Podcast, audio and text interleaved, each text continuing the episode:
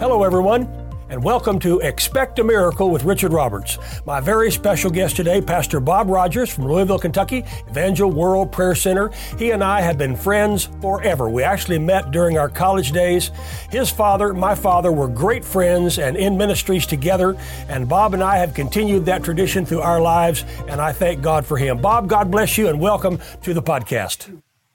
Thank you very much, Richard, and it's an honor to be with you and as you said, we've not only been friends, we've been lifelong friends. Yes. And I treasure our friendship. Well, I do as well. I want to thank God for you and for your wife, Margaret, and for your entire family and for your outreach. Now, you and I would probably never have known each other had it not been for your dad, Wayman Rodgers, and my dad, Oral Roberts.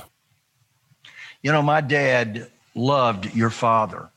And I remember we were traveling on vacation and we went through Atlanta, Georgia and there was the Oral Roberts tent. He said, Let's stop right here. And he uh, got off the exit. We went over to the tent. There were thousands of chairs. And he said, Let's, uh, let's spend the night here and go to this meeting.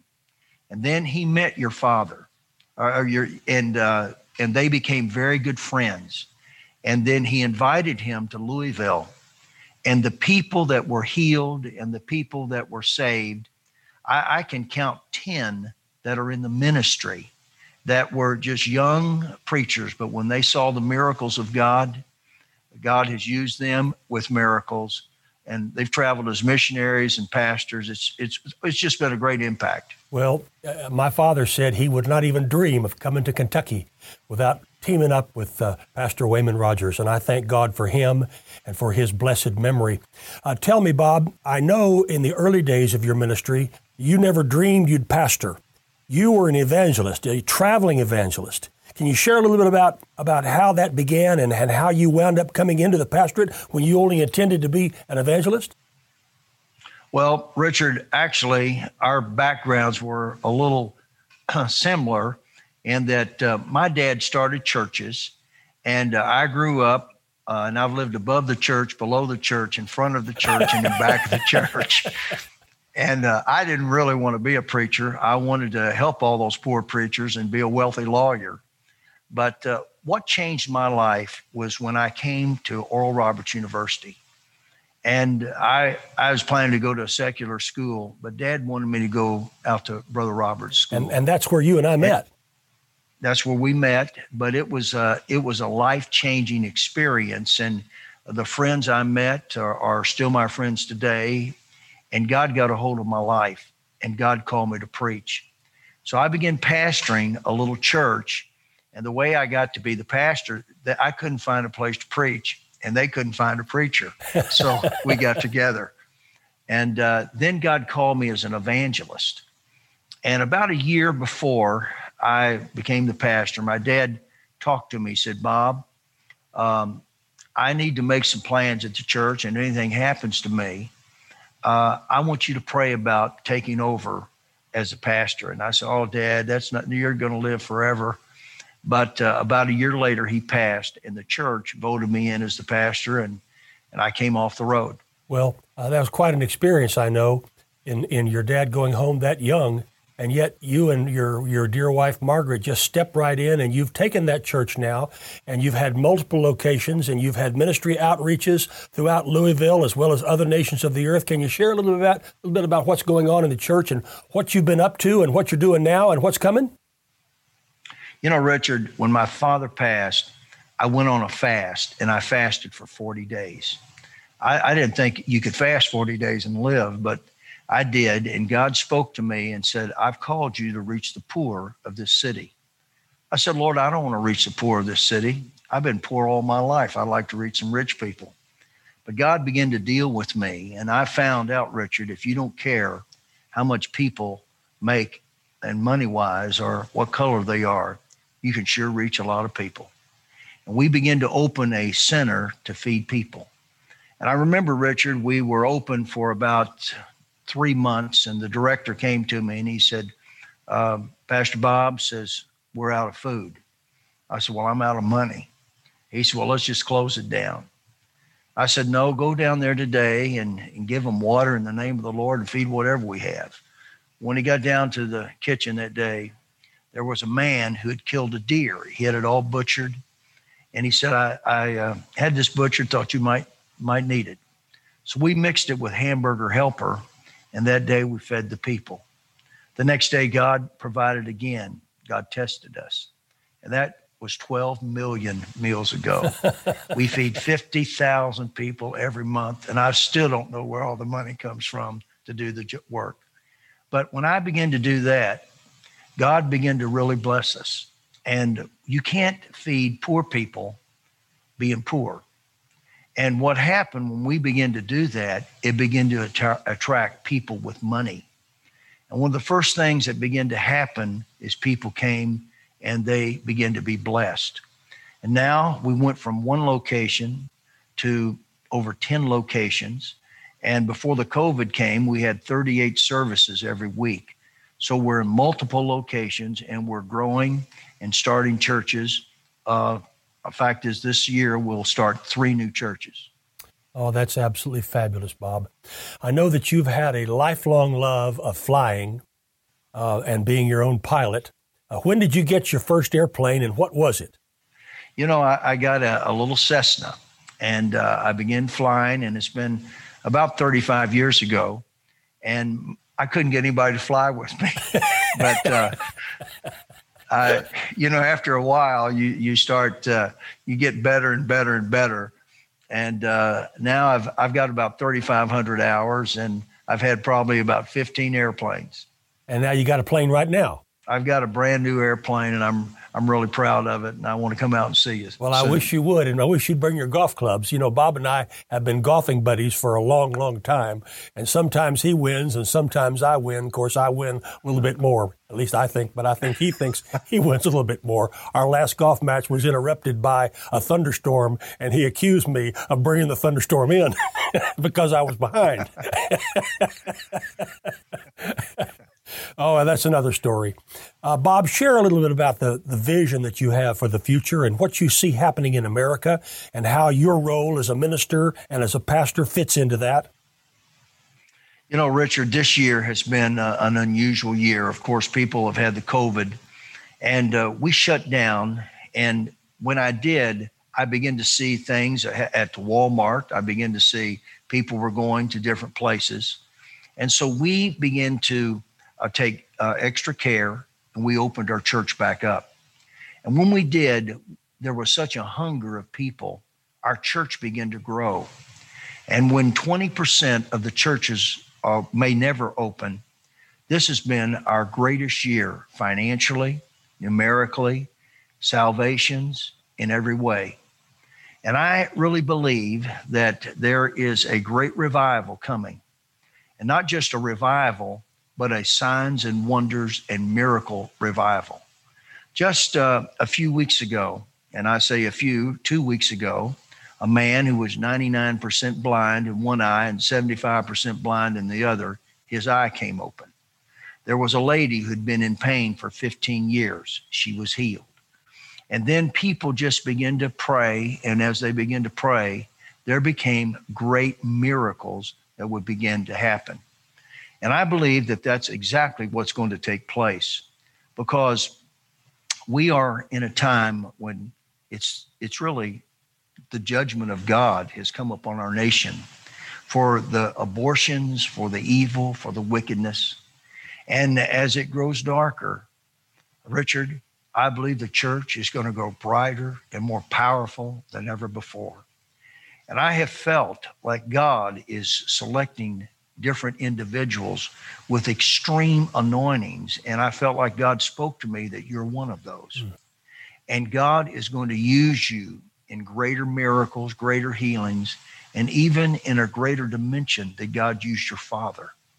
And your dad, your dad, I know is very proud of you, but the anointing he had, the greatest, uh, the greatest gift that you ever received was that anointing that was on your dad and it's going to increase in these days ahead. I believe the next four years are going to be miracle years. Praise God. Bob, there's so many things that are going on right now, and we see what's happening in the world. And to see uh, how your church and the, and many other churches are giving the same testimony to me of how when it looked like there was no way they could have services, how they went ahead and began having services and how they have grown and they're seeing miracles. I was just recently in Cedar Rapids, Iowa ministering and they gave the same testimony that you just gave to me. Remarkable healings and miracles and numbers growing and their finances going up even in the midst of this COVID. And God is making a way where in many cases there seems to be no way. Now, one of the things that you have championed for as long as I have known you is fasting. You mentioned that a moment ago. You mentioned a 40 day fast that you went on early on in your ministry. Are you still fasting from time to time? And if so, tell me why. Well, Richard, uh, not only did we fast 21 days at the beginning of the year, which I do every uh, beginning of the year, but I take two days a week to fast. And during that time, it's it's like God shows you things that are to come. And it there is it keeps an edge upon you. And I really have felt like God is speaking to families to fast. And if a family will begin to fast and they'll say, for instance, Monday is their fast day, then it's every Monday. And then their kids get scattered. One son lives in California, another in Florida, another in Texas. But on that Monday, they all come together. And even if they cannot fast for a whole day, they can fast at least to the evening meal. And the first thing that begins to happen, poverty is broken off that family. That family is blessed. Poverty came when man ate. That was the first manifestation of sin. It wasn't sickness. Adam lived another 130, 930 years, but poverty came immediately. And poverty is broken, lack is broken when people fast and pray. And during this time, this COVID, uh, people have to realize God's plan is for you to survive and to thrive. Mm-hmm. And as our people, we have fast days in our church. It's every Monday and every Thursday. Monday, because people are discouraged, more people resign from their jobs, more pastors resign from the ministry on Monday.